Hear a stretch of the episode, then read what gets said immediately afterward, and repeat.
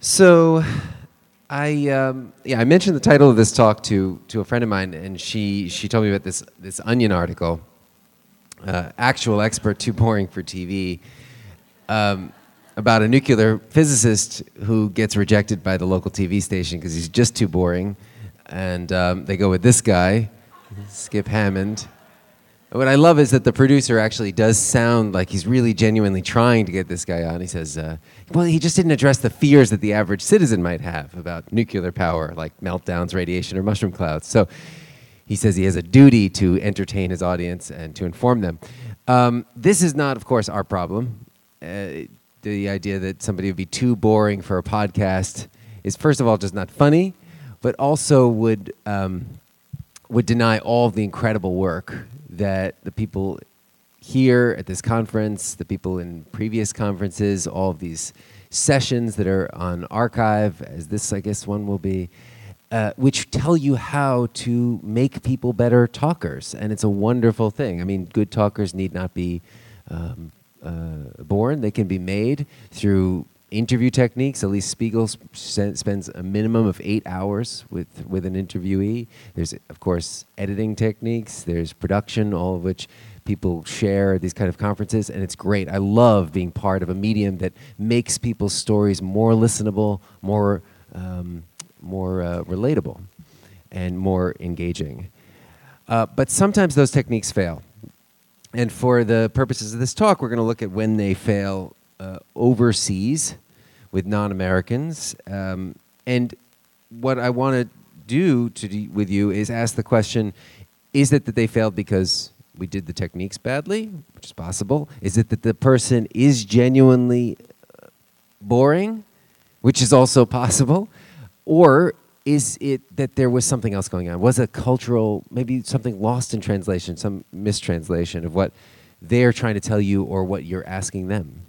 Um, uh, Andy Mills, who was with Radiolab and is uh, now with The Daily, a wonderful, wonderful producer, was talking to me a story about when he was in Darfur, uh, Sudan, and he was doing interviews about uh, about the atrocities that happened there, and Uh, he would he would go to a family and he would say what happened, and they would say something like, uh, actually this is a direct quote, "The bad men came and our women were sexed," which is a terrible quote on like a hundred different levels. It's both vague and creepy and disturbing and actually says nothing.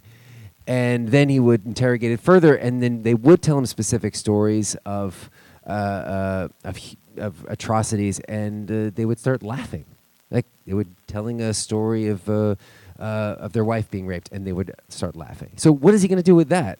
You know, this vague answer and then the inappropriate response to the question. So if this feels familiar to you, um, I will tell you, Andy Mills did solve that problem, and I'm going to get to how he solved it in just a little bit. Uh, another version of this problem: some German, or actually not just German, German Eastern European podcasters visited us at Rough Translation at the N P R studio in New York, where we're based, uh, just this Monday. And they all want to do American-style podcast uh, storytelling. That's what they said that they were there to do. But they said, you know, we just can't do it in Germany because Germans care too much about what their neighbors think. And I said, so wait, what are you saying, that Americans have no sense of privacy? And they're like, of course you don't. Obviously, you know, you've been, you know. Um, so I'm, given that, I mean, cautious to um, uh, draw too many cultural generalizations. I, I think it is it is possible that, um, you know, Americans uh, have just been blunted by three decades of reality T V and social media, and it is also possible that Germans, uh, having invented psychoanalysis, have moved the furthest from it. Uh, but um, I, I, I definitely, and if you've heard Rough Translation, we are very wary of statements that say, well, you know, Americans are like this, and Germans are like this, and uh, Sudanese tell, st- uh, or, or Sudanese are like this. So that's that's definitely not what I'm saying in this in this talk. But I do think that the um, the the sort of conventions and rules around how we ask questions, how we tell stories, are different, and in the and the journalist subject relationship is also different. And when the conventions, the rules are different, sometimes the techniques that that worked in one place don't translate. So uh, one of those conventions that I think we have is that the journalist is neutral, is um, objective. Now that may be under, I think it's uh, even under attack at this conference, which is, you know, very reasonable debate. Uh, but the conventional wisdom, I think, is that the journalist tries to be neutral generally. And uh, thus we have things like the open-ended question. Um, we're not trying to ask you for a yes or no. We want we want to hear your story. So I was in Russia uh, uh, about a few years ago. Well, actually, this was six years ago. This was not my first trip to the former Soviet Union, but it was my first trip as a journalist. And I was there with Marketplace, which um, I think still shocks Kai Rizdal, that they somehow sent me to do a five-part series on the economics of healthcare in Russia. Um, Kai raised a very considerable eyebrow at that. But uh, so the, the, you know, the stakes for this were high. I was in a hospital in Yaroslavl, uh, which is this beautiful uh, uh, city far, four hours outside of Moscow. And these interviews were just going horribly. In fact, they weren't just bad interviews. They were sort of poetically devoid of content, you know. Uh, it was like I would finish a whole interview. I was like, I can't believe that the that answer was extended for twelve minutes and said nothing. So I became nervous, anxious, and very um, annoyed. And I started yelling at my interviewees. And I started saying, "Look, stop talking, because I know this open. You know, I, would, I was asking open-ended questions, but now I switched to very aggressive, direct questions, and those I had been, you know, saving in my arsenal for the, um, for the, for the end or for the latter, latter part of the interview, because what I had been taught is that, you know, you don't, um, you first." let people tell their story and you figure out where they're coming from it, then maybe you challenge them with things you know. But I just kind of came in directly, and they, to my surprise, didn't close down, but they started being much clearer. Their sentences were shorter.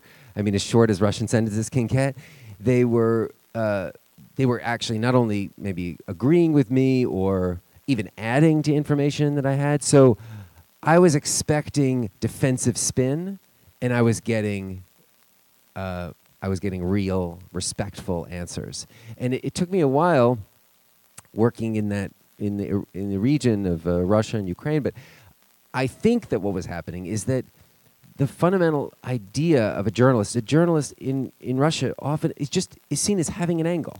You have an angle, and so when I was not showing my angle first, it was like I was being cagey, you know. I thought I was being respectful and I was asking open-ended questions, but in fact they took it as hiding something and, and, and being sort of um, disrespecting them, I think, uh, by putting all the burden on them uh, to have to figure out my angle, you know.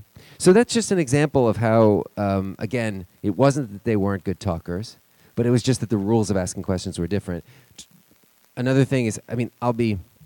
can't tell you how many times I've sat down. This often happens when I was the East Africa correspondent uh, for N P R, and I would sit down and interview, and I would say, uh, so yeah, I'm, I'm interested to hear your story. And they say, it's not a story, it's true.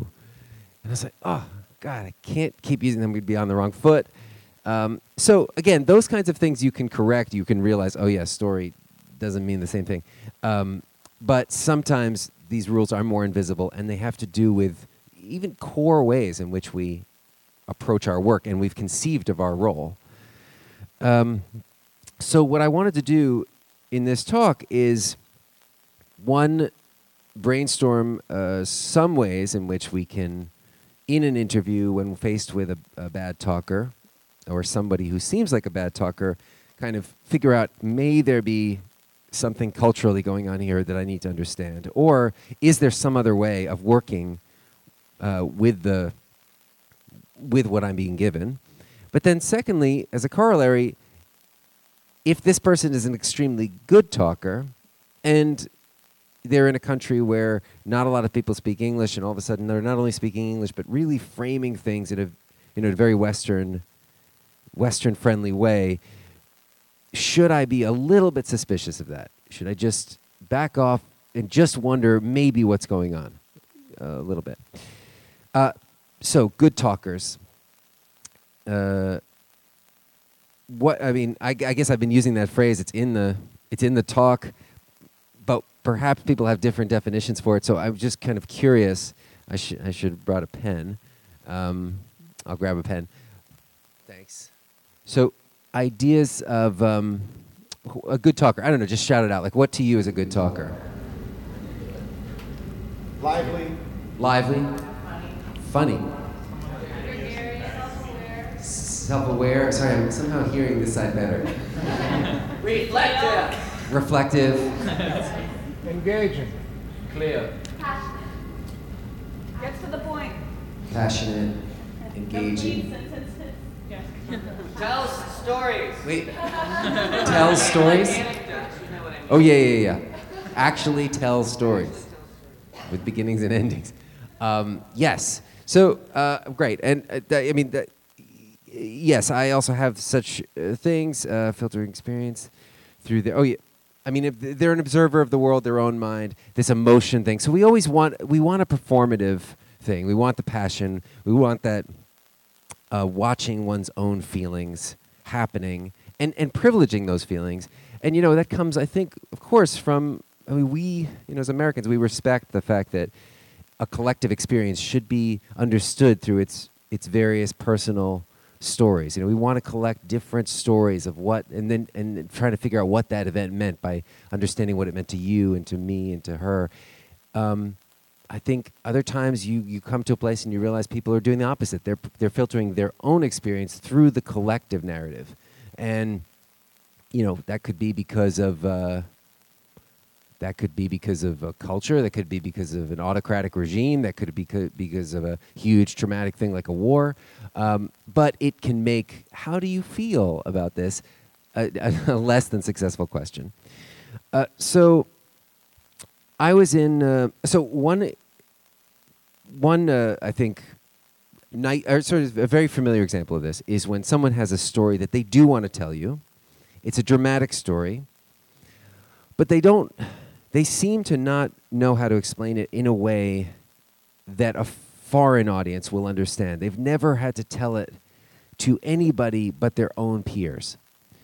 And um, they don't, uh, they're not giving you the reference points that you need to understand the story, and you don't understand them enough to to hear those reference points and to glom onto them as you would with um, uh, an interviewee that you knew. So let me give you a very specific example. So I was in Ethiopia.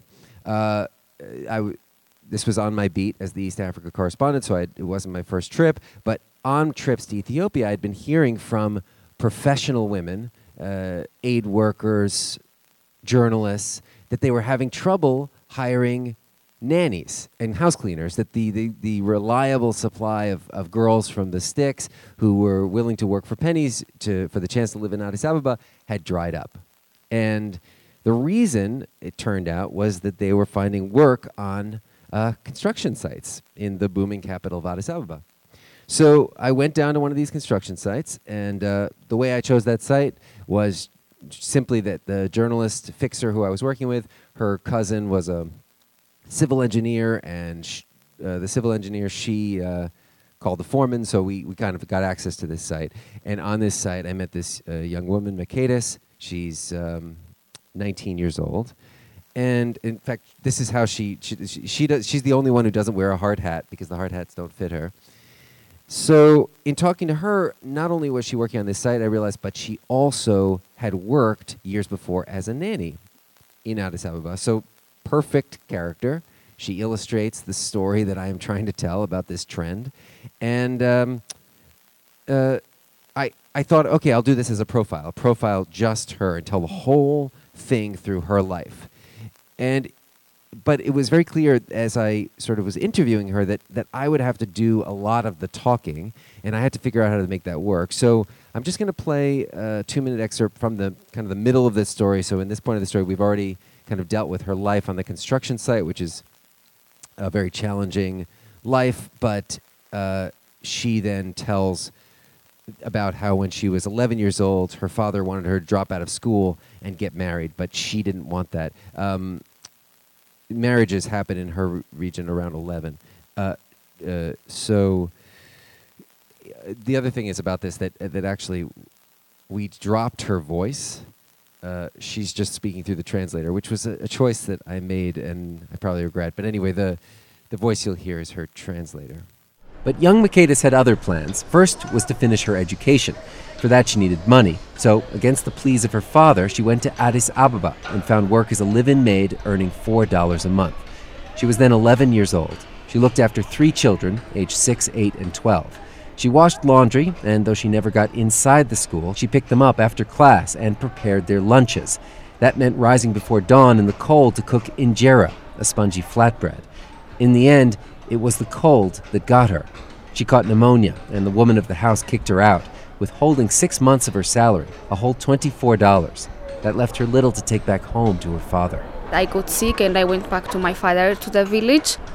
He saw me and he started crying, and then I was also very shocked and I couldn't control my tears. I also cried with him. I disappointed him, and that made me feel very bad. Makedis helped her dad in his shop while she nursed herself back to health.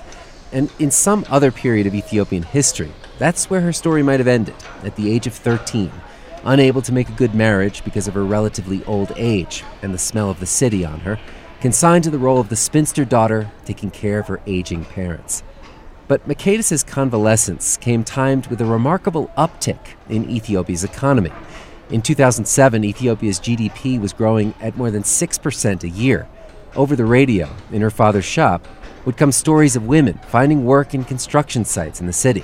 Stories almost always presented as lurid cautionary tales about a young woman's descent into prostitution or drugs, confirming her father's worst fears about city life. Usually people in the village, they believe that people who live in the city can easily be exposed into bad life. So he was scared I might also have like bad friends and ha- they put bad influence on me. Makedis listened to the same stories on the radio and heard something entirely different. A second chance. Girls were actually leaving, getting out, making salaries, becoming independent. So at fifteen, she found herself on a bus back to Addis Ababa. So I wanted to play that for two reasons. One is, um, here is a person who speaks of her emotion. Uh, she has a relationship with her father. She says she was disappointed when she returned. So she is, she is helping my story. But um, I, I have to. I, a lot of those details that I'm using uh, are things that I only found out afterward, or I, or I pieced together from things that she would say. So, for instance, uh, I understood that she wanted to go to Addis Ababa to. to to achieve her education. But then I had to say, well, how close did you get to the school?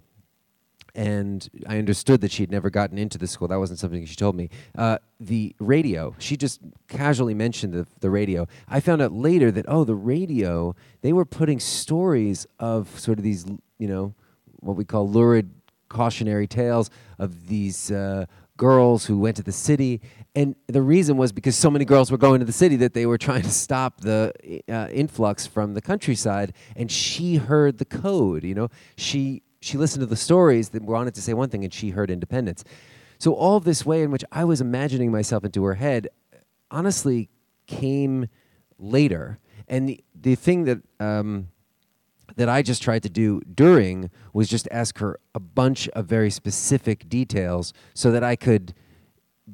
Uh, without trying to pretend to get in her own head, uh, just create a story of her life that would make sense to you, that would frame it in more of a um, a familiar narrative. Uh, the other thing I'm trying to do in the writing is um, use a like a different register of English that I think maybe reflects her. Um, so, like, it's the cold that got her, um, the smell of the city on her.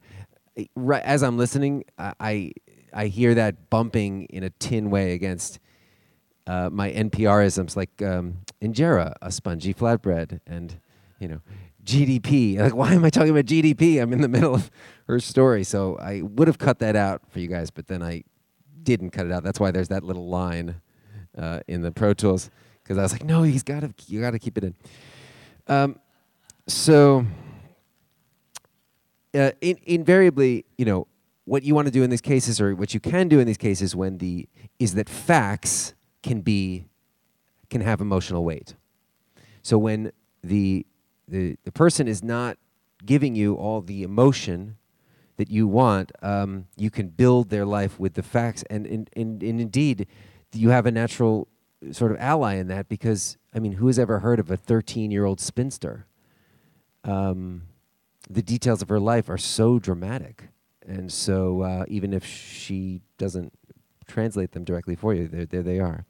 So another um, uh, another thing I think is worth talking about is irony, and I'll just uh, have. Um, I don't know what that is there. uh, I'm just going to play this for no reason. So, uh, nine eleven. No, I mean, I've always wanted to have a conversation with about it, with people. You've never talked to people about nine eleven?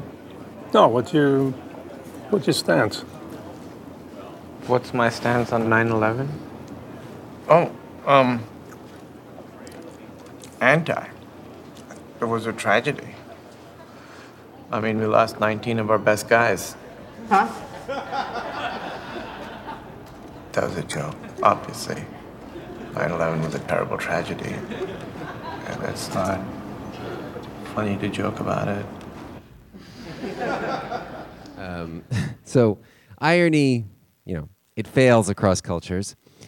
Uh, in Russia, just to go back to the Russia, for example, I think Vladimir Putin, he's an incredibly ironic president, which is in some ways part of his Teflon popularity. I, I, I wish American media could, and we, of which I am part, um, I wish we could cover Russia more, Russian president more ironically, but it's hard to do. You know, that would be hard to do, and in some ways, uh, it's the why the success of The Daily Show and things like that are, are able to to cover that more ironically.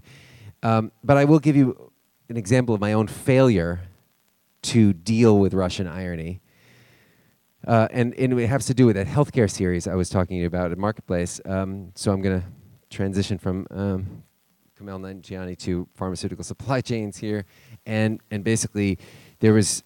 All these pharmaceutical companies, this was the story, they were building factories in Russia, and it was kind of inexplicable from a from an economic point of view, because in, in, in Russia, the labor is super expensive, and the winters are really tough, and, and you have to build everything from scratch. And so I contact this uh, this pharmaceutical trade magazine expert guy, Yuri, and he says, oh, let's meet at this restaurant. I didn't look up the restaurant in time, so I get there, and it's like, seventy-five dollars for a teaspoon of caviar, uh, but here we are at this restaurant, and he's spooning up the caviar, and he's asking me, uh, he's sort of talking to me, and I say, well, why are they building these factories? And he then gives me a very beautifully ironic answer. After him, I deal with this in narration, and then I meet another kind of ironic quote, but I sort of really missed the opportunity here, so I'm just going to play what Yuri said to me and then play a little bit from that story. I know what, what I can explain. If you if you construct your factory in Russia, you will have uh, better conditions for your business activity in uh, in this country. Better conditions. Let's stop there for a minute and just consider this anecdote for what it's worth. About a year ago, the pharmaceutical company Novo Nordisk got a visit at its Moscow office from the Federal Anti-Monopoly Service. The F A S charged Novo Nordisk with refusing to sell drugs through Russian distributors, an antitrust violation punishable by millions of dollars in fines. Novo Nordisk had what it thought was a good defense. Those distributors did not have refrigerators. It's about the cold chain issue. Gennady Shirshov heads a coalition of drug manufacturers in Moscow. The details of the cold chain issue get complicated, but basically, to get your drug distribution license in Russia, you don't have to guarantee to keep the drugs refrigerated when you transport them. Novo Nordisk didn't contract with those distributors because it didn't want its insulin to be corrupted. Because safety comes first. But not according to the F A S. That's their opinion. Their opinion's pretty important, though, right? Yeah, but we are a real uh, democracy, by the way. No, no, th- this is a serious business, believe me. This is a serious business. And it's a big business. The Russian drug market is growing um, at twenty percent a year. So if I could reverse time and go back and redo that story, I just blew right by that moment, um, mostly because I thought, being there in Russia, that the irony was so obvious, and perhaps it is now as we're focusing on it, but I don't think it was in a Marketplace segment that's with a lot of other distractions. And also, my tone is so matching of theirs. It's so ironic, the writing. I mean, I'm saying, here's an anecdote for what it's worth, and um, the, uh, the, the F A S paid a visit. No, they stormed down the doors, they broke computers, they, they scared everybody. And but a Russian way of saying it was, well, they paid a visit to, to our company, you know. And so I was copying that instead of showing, instead of translating it, actually. Uh, and thus I was kind of speaking in euphemisms. And mostly because, I mean, maybe I thought that um, it wasn't, it was too American to translate, or it wasn't, uh, it wasn't, it kind of wasn't culturally appropriate. I'm not I'm not exactly sure what I was doing, but uh, uh, certainly there's moments, I think, where you just have to be totally American about it. And uh, I think in this case, I did ask him, well, what do you mean uh, uh, um, we're a real democracy? I mean, I leaned into that, but he wasn't going there. I mean, that was all he was going to give me, just that little joke. So I would have rather have sort of leaned into his life, Gennady Shirshov, and known more about him, so that suddenly when he says that little, little thing, which is not even, I don't know if it, where it gets on the level of good talkers, but I would have made it a good talker moment, because it would have been this moment where we understand enough about his life to, to realize that that little reveal where I'm drilling him about the F A S having visited him, he has to say a joke. The joke is the only way to connect with me and to kind of respect my question, and um, it could have been much more of a moment. And instead, it's just like a, a light little throwaway where he doesn't answer the question. Um, laughter. That's my third thing. Laughter is uh, wonderful because it's so universal, and you don't need to underst- It's not. You don't need to translate it, and yet, laughter is incredibly culturally specific. Um. Or even what's funny. But let's speak about laughter itself. So uh, let's leave Russia. We'll go to South Sudan. This is actually a story that I'm working on right now, um, and uh, will air next week on, on Planet Money. Uh, it's a story that we had always planned to do for Planet Money. And it's it's uh, this particular thing is about uh, South Sudan. So there's a brutal civil war going on there, and I'm talking to this uh, family uh who uh, who was telling me, uh, I'm sorry, I'm talking to a guy about a family who was forced to flee, and their entire herd of cows was stolen by government soldiers. In fact, if you hear the Planet Money story, it's all about how cows are incredibly valuable in South Sudan. Um, people name children after cows. Cows are how you get married. Cows are how you sustain yourself when there's no other food. Cows are sort of your wealth. So it's a huge deal that he had all these cows, everything they'd worked for, and then they were all stolen by these uh, government militias. And anyway, so this guy is telling me a story about how he's trying to console this guy. Yes, you've lost everything you've ever worked for, but don't worry, God may come and, and then you'll get back more. So he's trying to make him feel better, but he tells the story in this way. You lost this number of cows, but if you have faith in God, Uh, you know, things will be okay. When peace comes, you'll get more cows than what you had before. so, so why, why they, do that? Why do that? Uh, yeah, because, uh, you know, this, this this is because we, we think this is story, you know, it represents a very important uh, part of what we are talking about. Okay, so completely confusing. He says, he starts laughing when he's telling me about consoling the guy. I said, why are you laughing? He says, oh, because this is... This is very appropriate to the story we're trying to tell you. So then his friend James, who was also cracking up, steps in. And James says, well, yeah, he's laughing because the guy who lost the cows, well, he had twin girl, two twin baby girls. And they were living off the milk that the cows were giving. But now the cows are gone. And then because the mother had no enough milk to feed the to feed the twins now. The twins, two of them pass away. Mm. Then when he thinks that, okay, these children passed away because the cows were being com- con- uh, confiscated. And if not like that, these twins would be exactly, uh, will, will not uh, exactly die. They would be alive. Um, so I never would have known about the story of, that was going on if I hadn't leaned in and asked him about the laughter. In fact, I would have thought that the laughter meant that it wasn't that important, or it was just sort of a silly little story, wasn't a big deal, and I would have moved on. But by asking uh, about the laughter, and asking twice, because I think I, did, I cut that out, I, I again ask him why they're laughing, then I was able to sort of push the rock away from the cave and, and, and go inside. And um, I asked about the laughter because I had worked in that region uh, as the correspondent, the N P R correspondent, and I'd, I'd actually encountered it so often where uh, I was in Somalia, for instance, and a fellow was talking to me about uh, some journalists who were murdered. Journalists, um, uh, journalists have one of the highest rates of murder, being murdered in Somalia. And he he's told the story about a friend, and he started laughing, telling the story. And I said, "Why are you laughing?" And he said, "Well, I'm em- I guess I'm embarrassed." He, he looked embarrassed, and he And he said, "Oh, I laugh so my blood pressure doesn't go up," you know, which is another joke.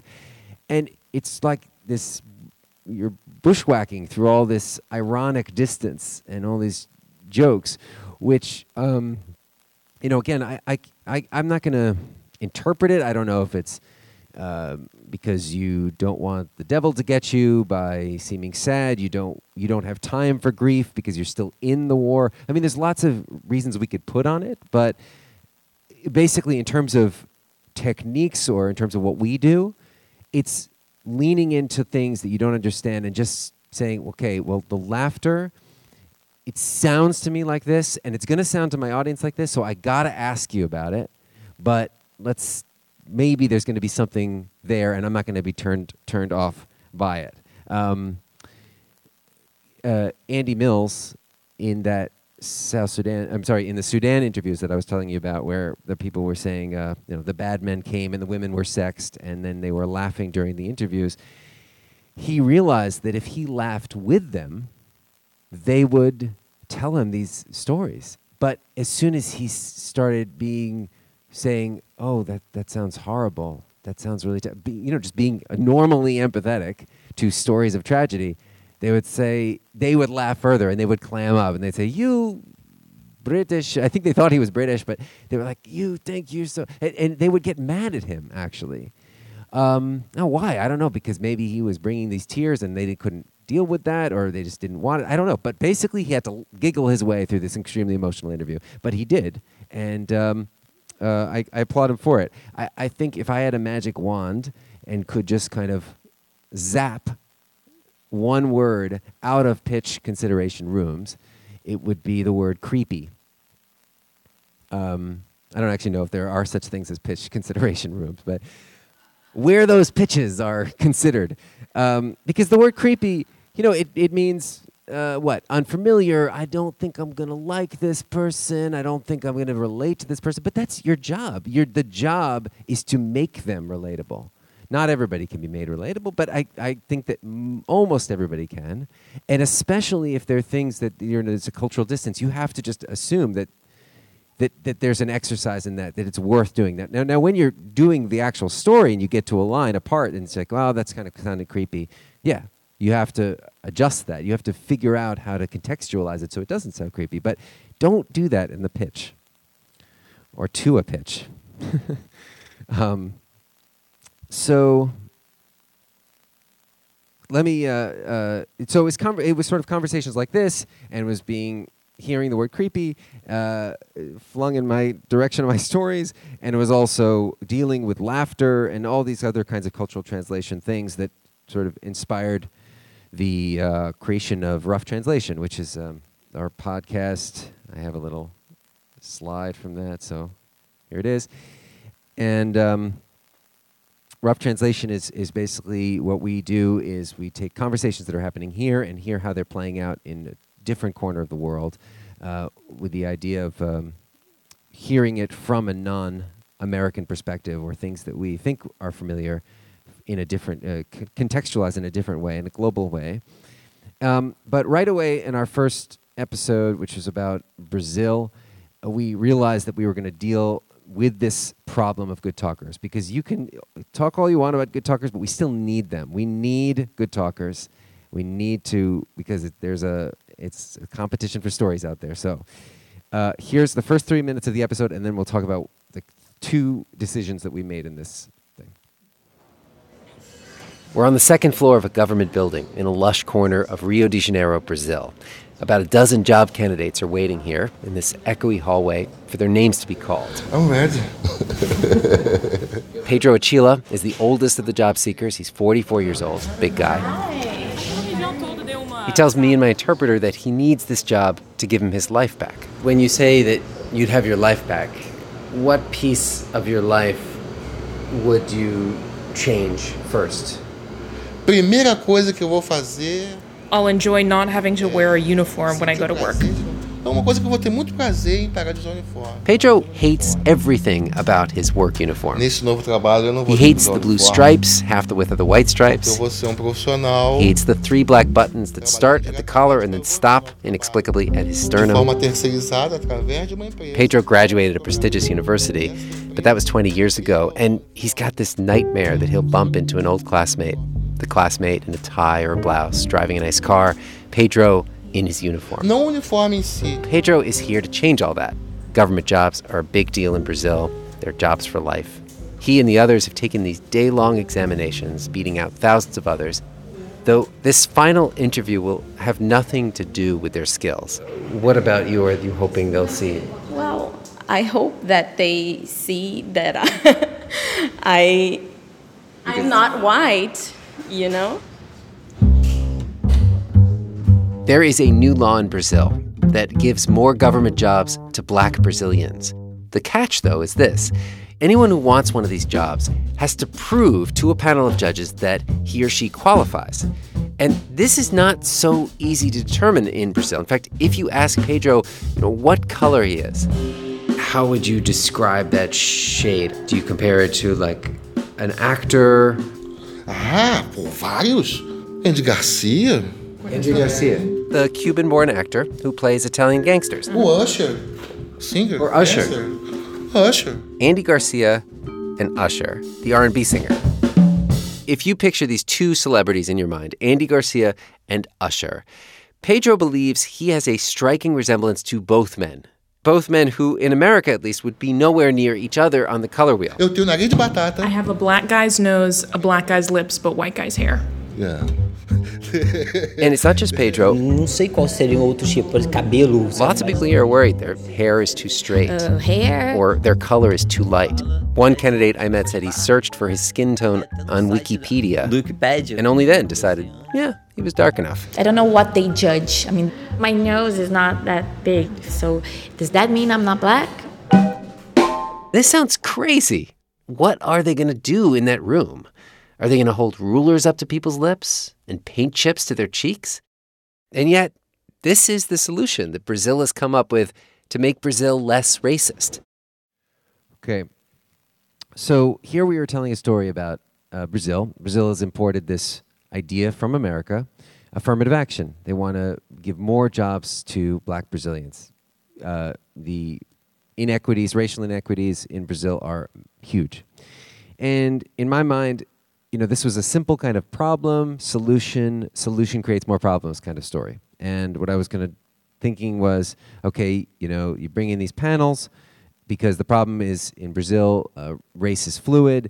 How are we going to know who's black or who's white? So then you suddenly you have these five-person panels deciding who's black and who's white, and that causes more ch- problems. In my, it, it, it, this is how I was conceiving of the story. And in fact, there was a, a debate in the New York Times where different Brazilians were writing in about this, and uh, one person said, "Yeah, these are these nineteenth century racial tribunals." Um, and so it, to me, it was like, oh, yeah, so there's one side that says we need this. Another side says, no, this is very offensive. And so I was going to find someone, follow them through the process, and somebody who ref- kind of was in between both sides, you know, someone who wanted the job but felt uncomfortable with the process. And then when I was conceiving of my fantasy tape, I was thinking that they would say, yeah, I really hope I get this job, but oh, God, I have to do it through this way. I mean, that that's kind of how I imagined what they were going to say.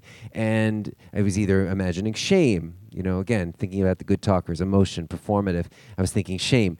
I feel weird about this. I feel judged. I was, I was thinking anger or, God, why does it have to be like this? This is kind of crazy. How are they going to look at me and decide what race I am? So, I mean, I was assuming a lot of things. First, I was assuming that, A, people would feel, especially job seekers, would feel empowered in this situation to criticize the system that was going to give them a job. Secondly, that they would do that criticism publicly with a foreigner. Third, that they were valuing those opinions over that of experts who had said this is the way. But fourth was uh, something that I didn't really understand at all, which was that in Brazil, the idea of judging race on phenotype is not that crazy. It's not that unusual. In fact, in Brazil, you can say, oh, my, my, my sister is white, but I'm black, and same parents, um, that color. So, so um, uh, this kind of fluidity, this kind of way in which people conceive of race, anyway, that, that's what we deal with in the, in the piece. We don't have to get into that now. But the point is that what I was imagining that people would get kind of je- razzed up about was not the thing that they were um, kind of concerned about. In fact, the very thing that they were concerned about was the idea of drawing lines at all. And in fact, that New York Times piece, the the and the the line, nineteenth century racist tribunals, which stuck in my mind as being such a signpost for my story, in fact, that's what white Brazilians were saying. Not that it's not a valid point of view, but that has to be contextualized in terms of that was that a, that was a position that was not being expressed by uh, darker-skinned Brazilians. By and large, there's obviously d- uh, um, uh, differences, and we interviewed people of, of in in all kinds of ways. So, I mean, we, we interviewed all different uh, colors who had all different opinions. But basically, if I was going to take that nineteenth century racist tribunal, which would feel so American, and not contextualize it, I would be doing a disservice. So in our search for a good talker, we realized we couldn't get someone who was feeling bad about these panels. And um, we had to go with, and we went with Pedro pretty much because he gave us the most time. Uh, I spent like seven hours with him, and he, um, and he also, he was the oldest. And I, I, I thought I was attracted to that, uh, that he was the oldest in this in this process. But the thing was that when he talked about race, he was very jokey. But when he talked about his uniform, he was super serious and very specific. And he even said to me, he said, oh, I don't really care what race they think I am in the panel, but I hope they don't see my uniform and think that I'm something other than the educated person I am. And so I realized this is not a story about race. This is a story about how you're seen. And so what we decided was, before we were ever going to get to the, the piece, we were going to lean into what he is a good talker about, which is his uniform. And um, it, we also kind of um, spent a lot of time kind of setting that context. I think it's like a minute and a half until we actually get to the to the to the to these race panels. Um, so it, it's always a challenge because when we're when we did a, the morning edition version of this of this uh, piece, so it's a podcast, it's thirty minutes, but when we did a, a morning edition version, uh, we shortened it and we didn't have the uniform and we didn't have time for that. So we just went right to the news. And that line that he says, where he says, um, I have a potato nose, white guy's hair, and black guy's lips, and he laughs, you know. That was scheduled to air the Monday after Charlottesville, and there was a, a lot of conversation in the N P R among the editors or with my editor about that. That just felt it felt like a flippant way of talking about race at a time when people were really not in the mood to hear a flippant way of talking about race, and yet we couldn't cut out the laughter. I was quite sure about that because it would actually make it worse if he was like, yes, I have a white guy's nose and a black guy's lips. We have to understand that he is joking, but why is he laughing? And what we ended up doing was making the laughter a little quieter and shortening it, I think. It was an odd compromise, but I think it worked. Um, the point is, though, that um, you know, when when we search for people that are relatable and who, who, who see the world as we see it, who who will get outraged when we're outraged, who will cock their eyebrow at the, when we are, have it cocked, um, we can find ourselves falling into a very American way of seeing the story. And we can bias ourselves and bias our audiences with before we even began. And it is re- it is really tough to push back on. And I'm not actually just talking about my conversation with my editor, which I thought went very was very productive and very helpful, but um, a story that uh, I will I will end with now, which is came up in our third episode, which is uh, called "The Congo We Listened to."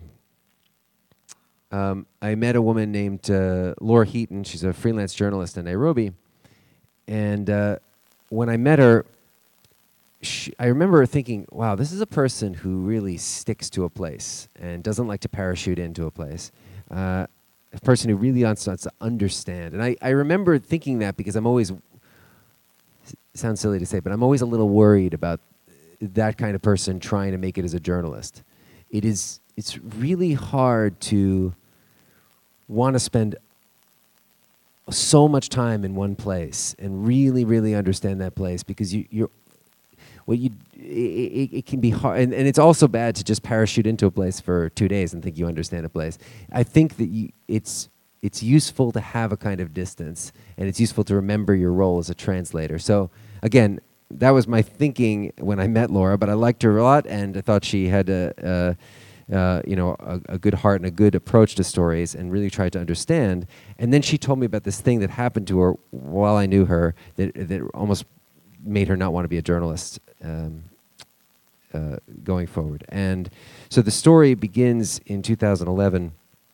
Uh, she'd heard about this this this mass rape in in the Democratic Republic of Congo, uh, and the.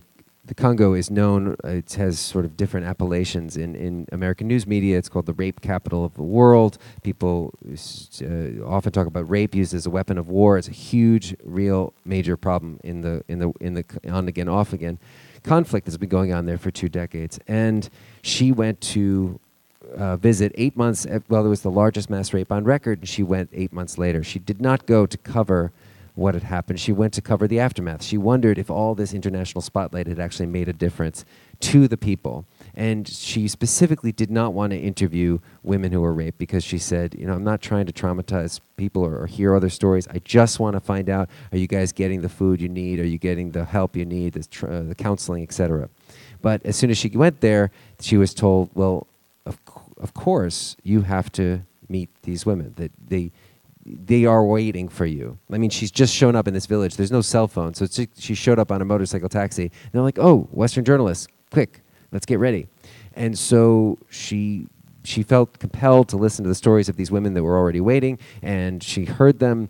And she, one story after another just didn't seem like the way in which she'd heard stories of sexual violence in other places. Um, she'd done interviews in Rwanda. And they were just... They didn't. They weren't vague. They were very direct. They were specific. They were, um, they were, uh, they were very graphic in a way that she had not heard uh, stories like that being told. So, in in Africa, and so she, um, she decides, okay, that was, that was weird. That was odd. That's it. She's just gonna kind of move on from there. But uh, her interpreter sort of feels. Uh, no, this, there's something else going on here. And she says, something is amiss. It felt so insensitive and so confusing that I maybe would have just left it. Insensitive to whom? To the women, to somehow suggest that I didn't believe that story. And I was talking to my colleague, like, once we were away from the elders and away from the women, I just said something like, that was a strange experience. Christian looks at her. He does not look confused or hesitant or awkward. He was furious. I, I, I thought that these women were trying to lie to us, you know. He thought they were lying, that they had not actually been raped. And he, being Congolese, I think, felt like he could ask these questions that I don't know that I would have ventured to ask. So something doesn't add up, but she's also got the permission of a local. She goes forward with this asking questions and finds out from first a medical worker and then also a, a, a local uh, hotel manager that, that perhaps it's true. Perhaps that uh, the mass rape that was reported here by the U N, by all the Western journalists, had, n- had not happened the way it was reported.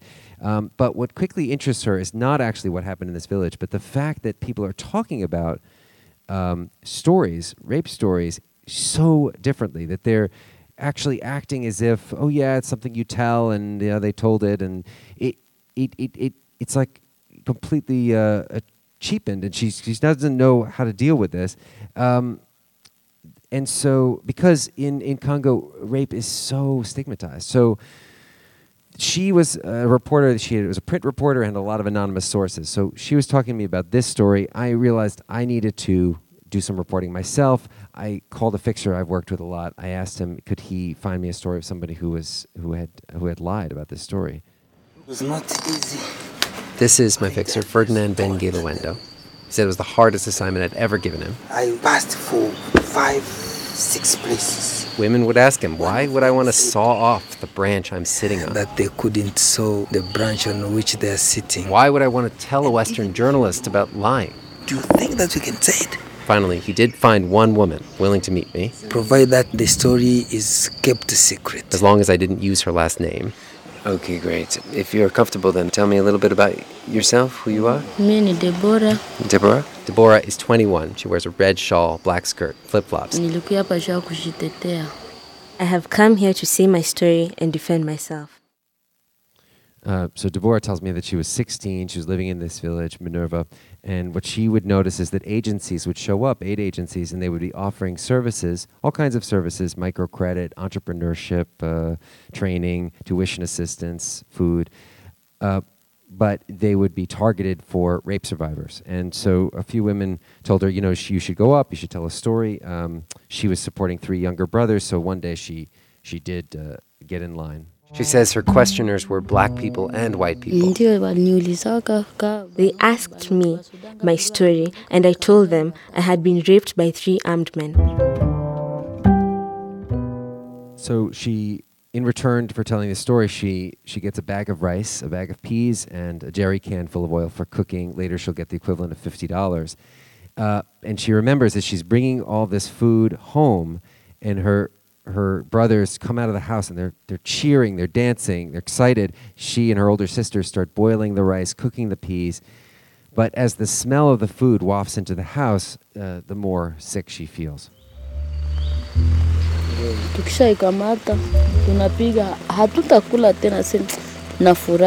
Yes, I was feeling very sad.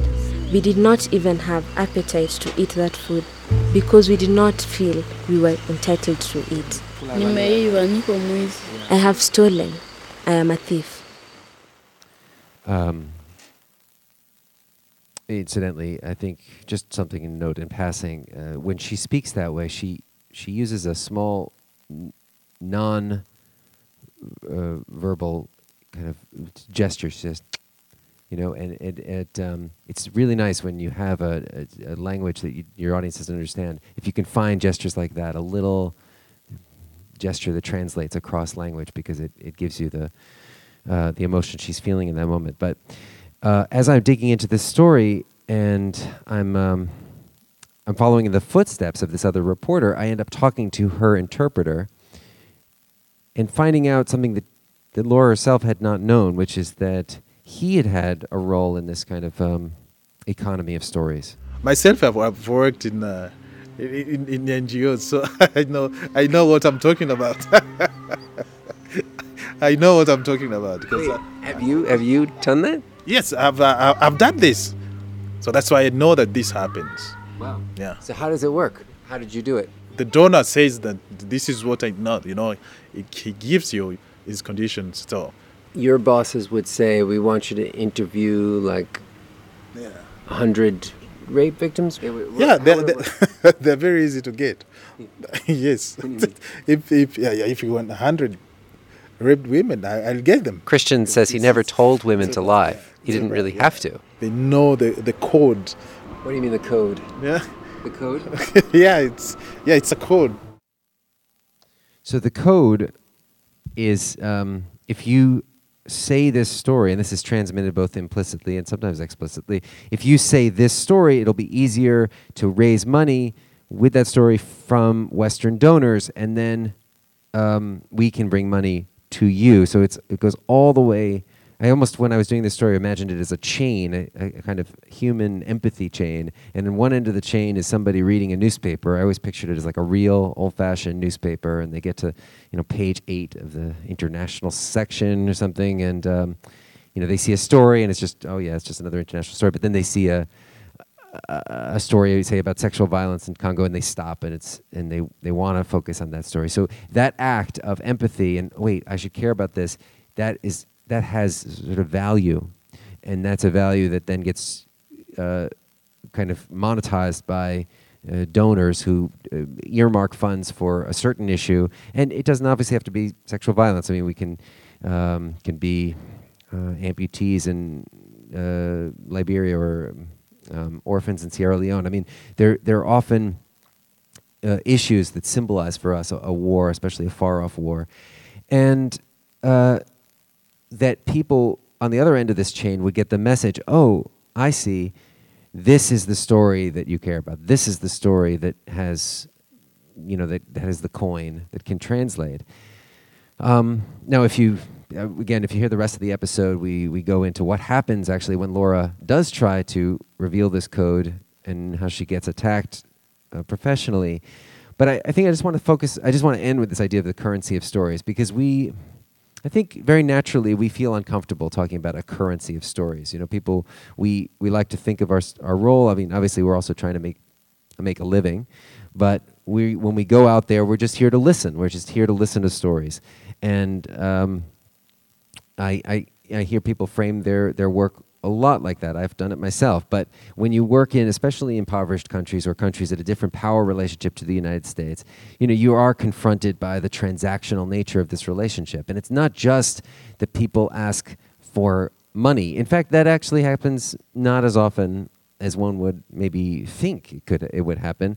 Uh, I remember, though, one interviewee, she asked me for some money, and N P R's policies, we obviously we don't pay interviewees, but... Um, She said, you know, look, I mean, if you journalists, if, if I saw that when you journalists came, something changed, then obviously I would tell my story for free. But because absolutely nothing changes, and then you just keep on making me tell my story, uh, at least pay me for it, um, which was very reasonable, I thought. I mean, very, it's hard to answer. Um, but still, it's a good policy to not pay interviewees for a whole set of uh, reasons. But we're in this economy, right, where stories compete for your attention. And we can shy away from this, or we can just try to do it better. And so what I would leave you with is the idea that our job is to add value to stories. And if we are asking people about the same story that they've told other Western journalists, then we are sending that message. But if we instead go in new directions, and, and if we find ourselves... Um, asking different kinds of stories, leaning into the thing that they didn't expect us to lean into, um, you, you know, we, we might get surprised by the result. And if you are stuck with all this bad talkers, I mean, if you, if you just find yourself with all this unrelatable tape, it doesn't maybe mean that you're doing something wrong. It may mean you're doing something right. You have to continue going on that road, that you have to... laugh when people are laughing inappropriately, that you have to lean into the creepy. Um, you have to go to the places they feel passionate about, even though you think no American is going to feel as passionate as this person is feeling about this thing. But you just think, okay, in the writing, I'm going to make it. I'm going to make make that passion make sense. And when we do that, I think um, there's an enormous, enormous value that we add to things. Um, and, of course, if you're doing that, I would like you to contact me, because we would love to talk about doing Rough Translation story together. Thank you.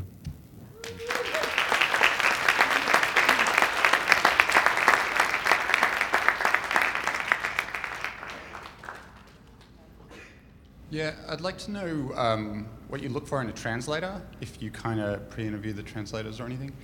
And also, if you do interviews remote, like if you would consider doing, if it came to it, interviews remotely, like a three-way call with a translator.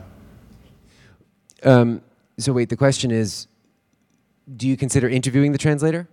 Yeah, firstly, like like picking a certain translator over another. Yeah. And but also, would you consider doing a three-way call remotely with a, someone in another language? Yes. So do you mean? Um, I, I'm sorry. I just want to make. Do you mean making the translator also part of your story? Or yeah, you, because because which I've done. Yeah. You might yeah because you play the audio of the translator, so obviously that audio matters. Oh yeah. You so know, using and a good fe- translator might might make better audio, or if the, the translator, you know, delivers a certain level of emotion and clarity, yeah, you might pick them over another one. Is that something you worry about? Oh yeah, all the time. I mean, I think that the translation in the field is um, is almost always better than the translation in the uh, in the studio. You know, we all, I think, just dislike that kind of voiceover tape. Um, and yeah, there's, I mean, there's a number of things you can do. Uh, you can, because because the challenge you're going to deal with is, if, of course, field translation may not be as clear uh, or as accurate. So that's the problem. I mean, I've thought, oh, this is a perfect field translation, but then it's slightly wrong. And so what do you do with that? So I think... Um, in some cases, you can have the field translator translate it again. If you say, you know what, that that little bit, was, did he actually say that that way? If you're really quite sure that that was a good part, you can have them do it again or listen back to the tape so they get it right, but they're in the mo- they're in the mood, uh, they're in the kind of emotional mode. Um, and another thing I think is is sort of useful to do is to include yourself, perhaps, in the translation. Um, if you're interrogating, I've used this, I've used where I'm interrogating the translator and trying to figure out what it means, because if we're trying to search for what it means, that search sometimes makes good tape itself, um, and and excuses a mistranslation before, because you're you're you're, you're seeking it together with the audience. So that's uh, yeah, using field translator tape and having them speak in the eye is also really valuable, because they'll in- invariably say he said, but if if they can use the eye, That's that's useful. Um, I'm just wondering how long your tape tends to be after. I don't know if you have like an, an average, you know, for a seven minute clip or something. You mean how much tape I have in relation to the size of the story? To the actual, to what's actually published. Yeah. How long do your interviews tend to be, um, including? And I'm assuming it takes it might take longer considering the translation, the translators there with you. Yeah, I know, it's killer. Um, I'm, I don't know. There are some people out there. I mean, I reference Alix Spiegel, and she's, she, she, her interviews are definitely longer than mine. Um, I feel like, uh, yeah, there's not, there's not any specific, I mean, I don't think I tend to do long, really, really long stuff. I, I think if I'm spending three hours with somebody, that feels like a, that's toward the, that's toward the upper end. I mean, I almost would prefer to then just come back the next day. I don't, I don't know. I, that's just me, per, me personally. I sort of feel like I'll get more if I come back. I'll, I'll, I will do something where I spend multiple days with a person, and that is incredibly useful, even if it's just short bursts, because you've slept and you just realize something, and then you get to come back at them. And so, yeah, rather than the length of time of one interview, if you can arrange a multiple day thing, that could be good. But sometimes it's a very short sh- short conversation, and then you're just making calculations, and it's very hard to get them to be a good talker in a short conversation, because you don't know what to, you know, where, unless they're excited to play about the thing you want them to be emotional about, which, you know, hardly ever happens. It's hard to follow it where it's supposed to go, so you have to go long. Um, I'm interested in the perspective of foreign reporting being sort of empathetic and critical at the same time, and involving this translating work. And I'm wondering, now that there's this sort of renewed interest in local and regional reporting in the United States, if uh, you have any sort of perspectives or ideas on how foreign reporting could be used domestically, how that perspective is relevant in translating sort of regional experiences to a national audience or something like that. Oh, yeah. Massively. I mean, I don't even think of it as. Um, yeah, I mean, we have these we have these categories in the newsroom. We say we used to say foreign desk. Now we say international desk. But it, it is it is silly to think that um, the international desk deals with everything other than America. You know, our whole conceit in Rough Translation is that we live in a much more connected world, and if we want to understand ourselves, we may need to follow that idea somewhere else. Currently, we're crossing borders, but I think you could just as easy cross, just as easily cross borders that are domestic, you know. Um, I'm curious, you know, you talked about coming up against the challenge with sources and interviewees who are sort of expecting something on the other end of a transaction, and I'm just curious how you how you respond to people who have given you hours and hours of their time, days of their time, um, and you know who you're not going to pay. But what what kind of assurances you feel comfortable giving them about what is going to kind of come on the other end of this? Yeah, I mean it's huge. I, I mean, uh, I mean yeah, you never you never. It, I don't think it's ever. There's never like a perfect script to say, because you're obviously, it's like a two masters problem. You know, it's a feeding two masters problem. On the one hand, uh, you have a duty to, well, to, I mean, the journalistic enterprise, but more than that, you're you're trying to do a great story that people will engage with and connect with, and so you suddenly have to follow them here, there, um, take much more of their time than they ever possibly expected. Uh, but then on the other hand, you need to realize um, that even your presence sometimes, even, and this is why I hate the whole thing that people pay interviewees, because then you show up and you've gone into somebody's house and now you left and now they all the neighbors are like, hey, what'd you get from that from that guy, right? So even if it's just even by coming, you will create uh, maybe unwanted attention, or yeah, you're using up their time. You're, I, I think attention is a more dangerous weapon than, than time, personally.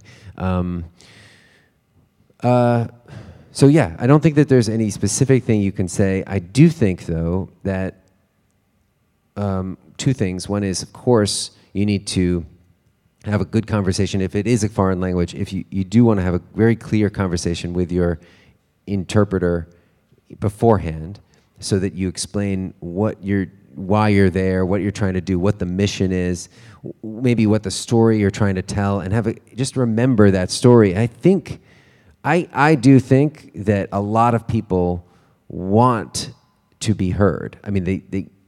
They definitely want to be seen. I mean, I think there's that universal desire to be seen and seen well. So, I mean, yeah, I've had moments where I'll say to somebody, I say, look, I. it feels like I just asked you a question that from your body language, every journalist has asked you. And they'll say, yeah, totally. I was like, well, why do you think that we're always asking that? You know, so I may try to turn it about our interaction, like get a little more meta, like, okay, listen, we're we're doing this journalist subject thing, so why? What's going on? And then they get a perspective on that as opposed to just my narrow-minded questions. Um, I want I want to hear more about the first story that you showed us, where you had to piece together kind of the emotion of um, disappointment out of the person's uh, story that they told you about having to return home kind of empty-handed. Mm-hmm. Um, because I'm struck by the fact I used to work in disaster management in Bangladesh, and uh, one of the things that I kind of gathered from that experience is that um, people's emotional reactions to tragedy uh, were just very different from what I expected, and I'm very interested by that incongruity. And I guess I just wonder how you balance um, the necessity of kind of translating someone's experience to an audience who might be able to find a way in through the way they might react in that, and presenting them with incongruous emotions so that they understand the way that uh, ac- different cultures might like engage with the world.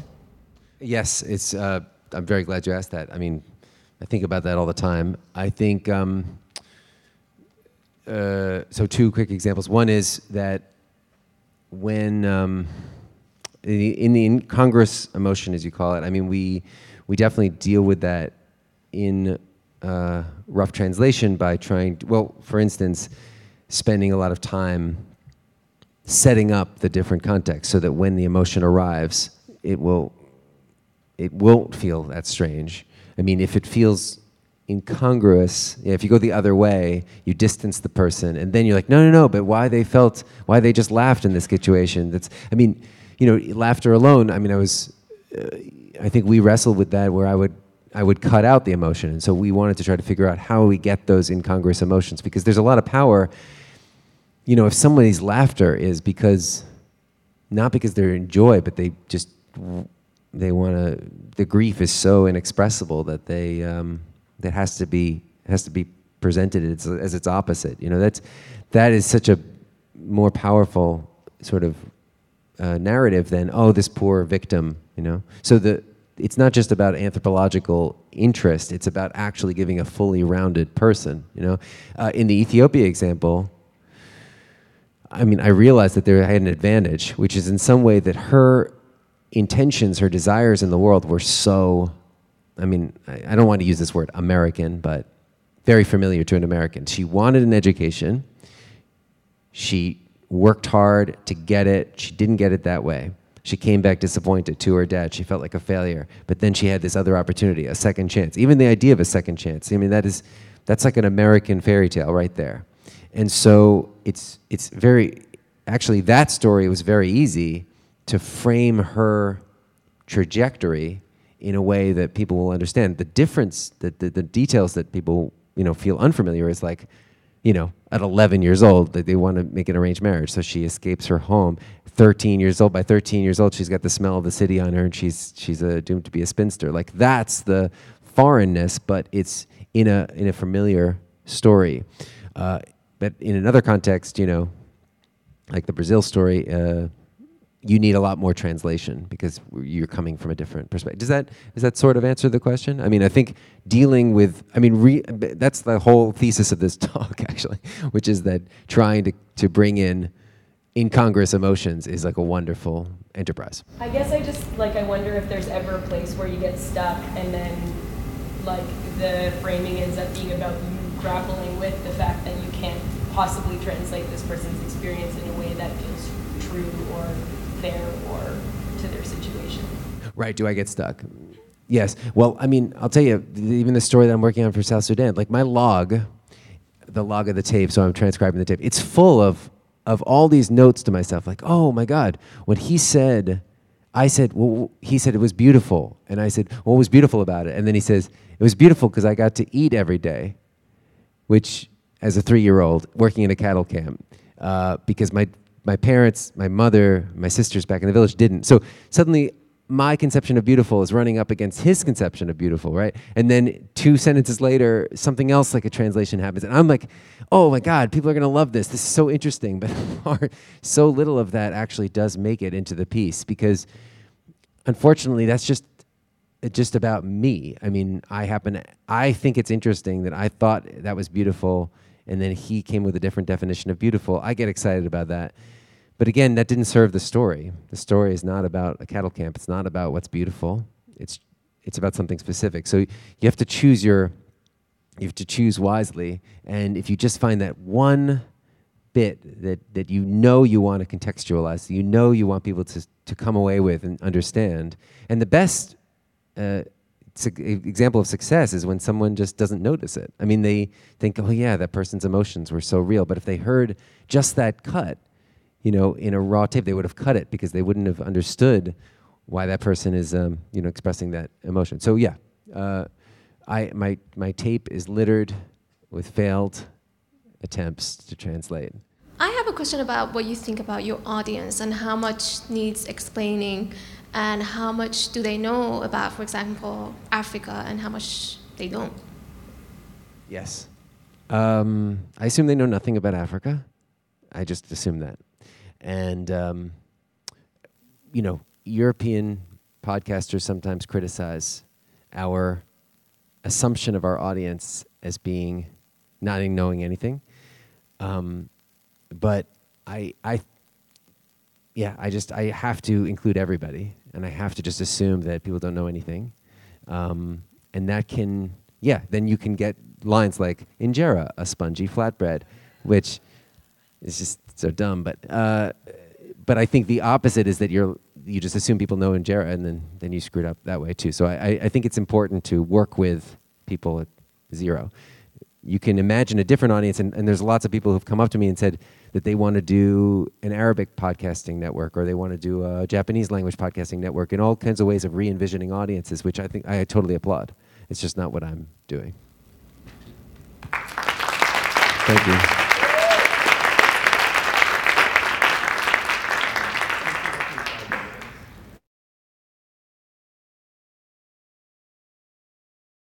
So you talked at the beginning about um, how in radio we're taught to uh, turn people into good talkers, to take someone who's not communicating very well. Um, but in particular, a lot of those techniques we've learned work for people who are native English speakers, and the audience is assumed to be native English speakers or Americans specifically. Right.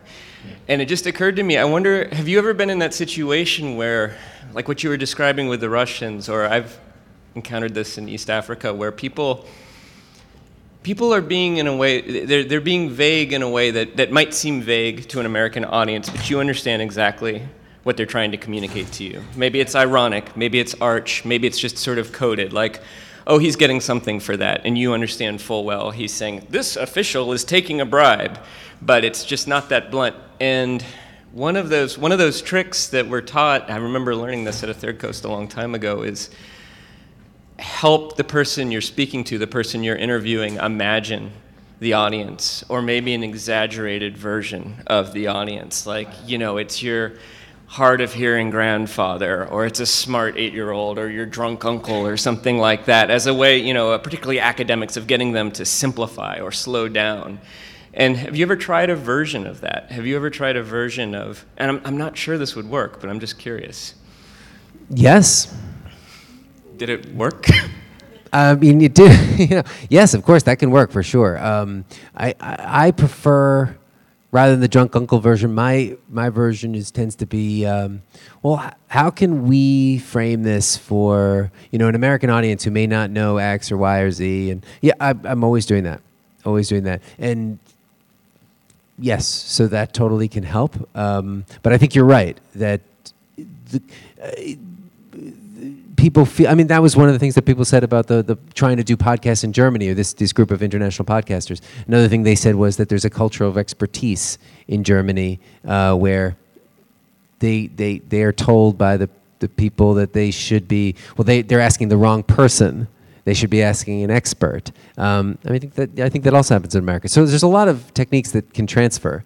It just sometimes they fail. Yeah. And, and do you say literally like, say this for an American audience, or do you say say it for people who are more blunt, or say it for people who have no sense of humor, or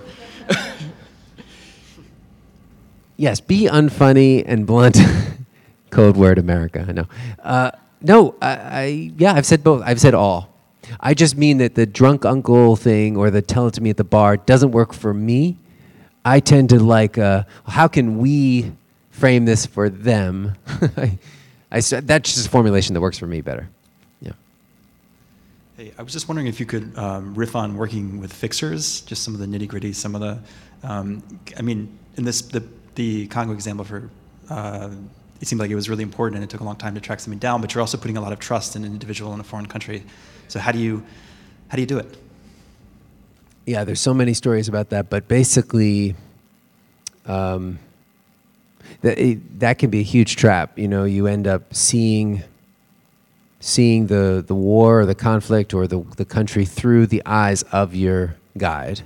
Um, somebody once told to me a piece of advice which I thought was quite useful. They said that if, it was actually a, a former Marine who told me this, he said, um, you know, if the person is acting that they alone are the difference between your safety and your danger, or if they if they have positioned themselves to you as the thing standing between, you know, safety and your death, definitely fire that person.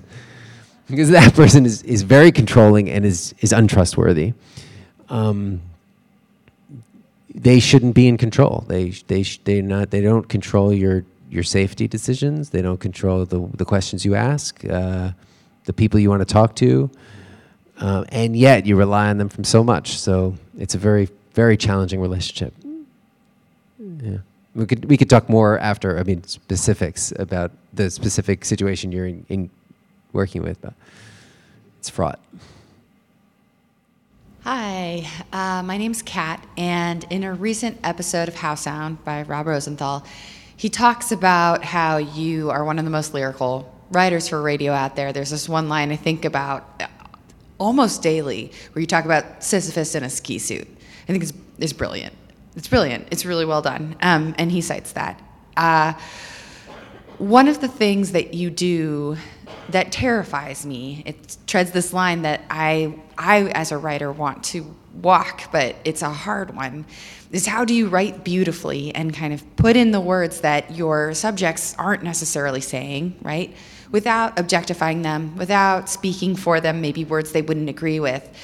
And we want people to be able to understand a context that, that they can't necessarily get to, but it's so hard when your people aren't saying the words that would make it clear. So how do you figure out, like, what's your barometer of, like, this is something, this is okay and this isn't okay? Like, what, where, where can you be lyrical and say Sisyphus in a ski suit, and where is it overstepping the lines and you're you're over romanticizing or over overdoing it? I don't know.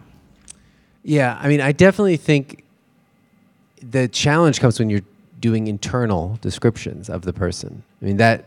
Because, and um, I mean, I, I feel like I learned that, I learned that from a lot of people, but definitely doing This American Life Stories, I feel like, I mean, that's a very poetic show, it's a very lyrical show, but um, I was, I would come up with some line, line and I was like, oh, this is so good, it's so written so well. They were like, how do you know that that is true?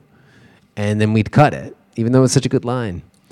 Um, so I do think that the basic thing is, that is true. I mean, that's a true fact. And what I was, the, the example of the Ethiopia story, the Ethiopian woman, I mean, th- there's a lot in there that's, you know, I, I, again, I'm I'm coloring in. Like I say, she wanted to um, attain, you know, like she came there to get an education. And then the closest she got to the school was dropping, she was eleven, just dropping off this twelve-year-old and the eight-year-old as their nanny, right? So, I feel like those two facts speak to me. Speak, you know, they are feeling emotional to me. They, they, I feel them, um, and they're both true. And I, once she said to me that she wanted to get her education, I said, "Well, did you ever walk into the school? How close did you get?" And she said, "Well, I was dropping them." And so, I, I knew. I mean, in my mind, I was like, I, asking a lot of details sort of helped me write that later, because I had asked her a bunch of questions, composed solely of true things. Um, yeah. Cool. Thanks. It's still terrifying, because I want to do it, but... I mean, I think the terror that some people feel, and I don't know if it's your terror, your personal terror, but I think it, a, a number of people have said to me sometimes that they don't feel the person would say that, so how should... how can they say it? Because the person wouldn't say that. Um, I don't. I don't. I don't have that problem, but because I, I basically just think that it's not. I mean, I have a duty to the audience just as much as to the person. I mean, I'm. I'm trying to. I'm. Hopefully, it's not romanticized, but I'm. I'm trying to make it big. I'm trying to make it mean something to you. So yeah, I'm totally going to write things that you would not say, uh, but are true facts. Yeah, but I mean, when you don't want to do it, just remember who's listening as opposed to who you interviewed, possibly. Yeah. Hey, um, so I have like a half thought out question, but hopefully it comes across. Um, I'm thinking about the sort of like the roadblocks or bumps in the roads that you might have in doing these international stories. And I'm wondering, and I'm wondering which percentage of that is like, because you, you cited one of the things was that like people were distrustful of journalists in one place, and they, you know, they had this sort of, uh, yeah, just this kind of distrust of, of journalists. And I'm wondering, like, what percentage of, of the roadblocks you encounter are, like, because you're a journalist, and what percentage of it is, like, if you're, like, in some, like, in, like, Af- some African countries, like, how your your race plays into that? Like, how does your, your whiteness play play into doing these stories? Yeah, I'm I'm really glad you asked me that, because, um, so my experience of being a white journalist covering Africa was... Uh, You know, it was to me. It was really it was interesting. It was mixed. Um, the word Mzungu, which is the word for uh, foreigner. I mean, sorry, it's the word for white person in, in Africa. You hear it all the time. Mzungu, Mzungu. It actually means foreigner, and African Americans get called Mzungu just as much as white Americans. It's basically our Americanness is um, is a thing, um, and I think. So I do think that differences which, you know, would be much more important in America, it, it become you you just you just become one more American. However,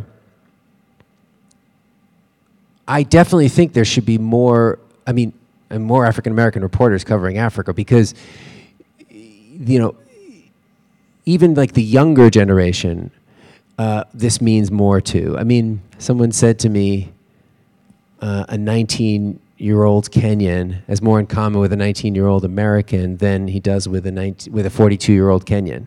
I don't know if that's true, but it's an interesting concept. And there's a youth, a sort of a culture of youth, which is, I mean, Africa's an extremely young continent.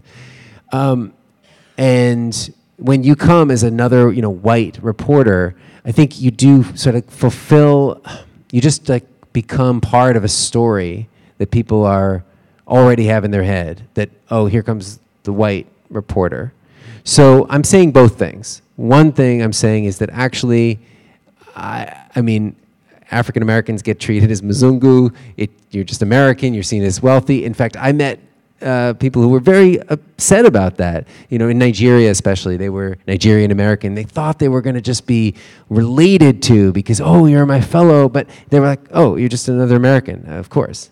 So I think we exaggerate what these uh, details are going to mean. And race, I mean, as you know, I mean, race is totally different in, in Africa. I mean, uh, you know, the concept, uh, the, the American concept of race is extremely different uh, in the African context. But I also believe that the fact is that, you know, when you change the script and you, you show a different face, you show a different format, and you just, you scramble things, Um, that's that's going to be good because you're going to get different stories. You're, you are going to ch- change how people see you.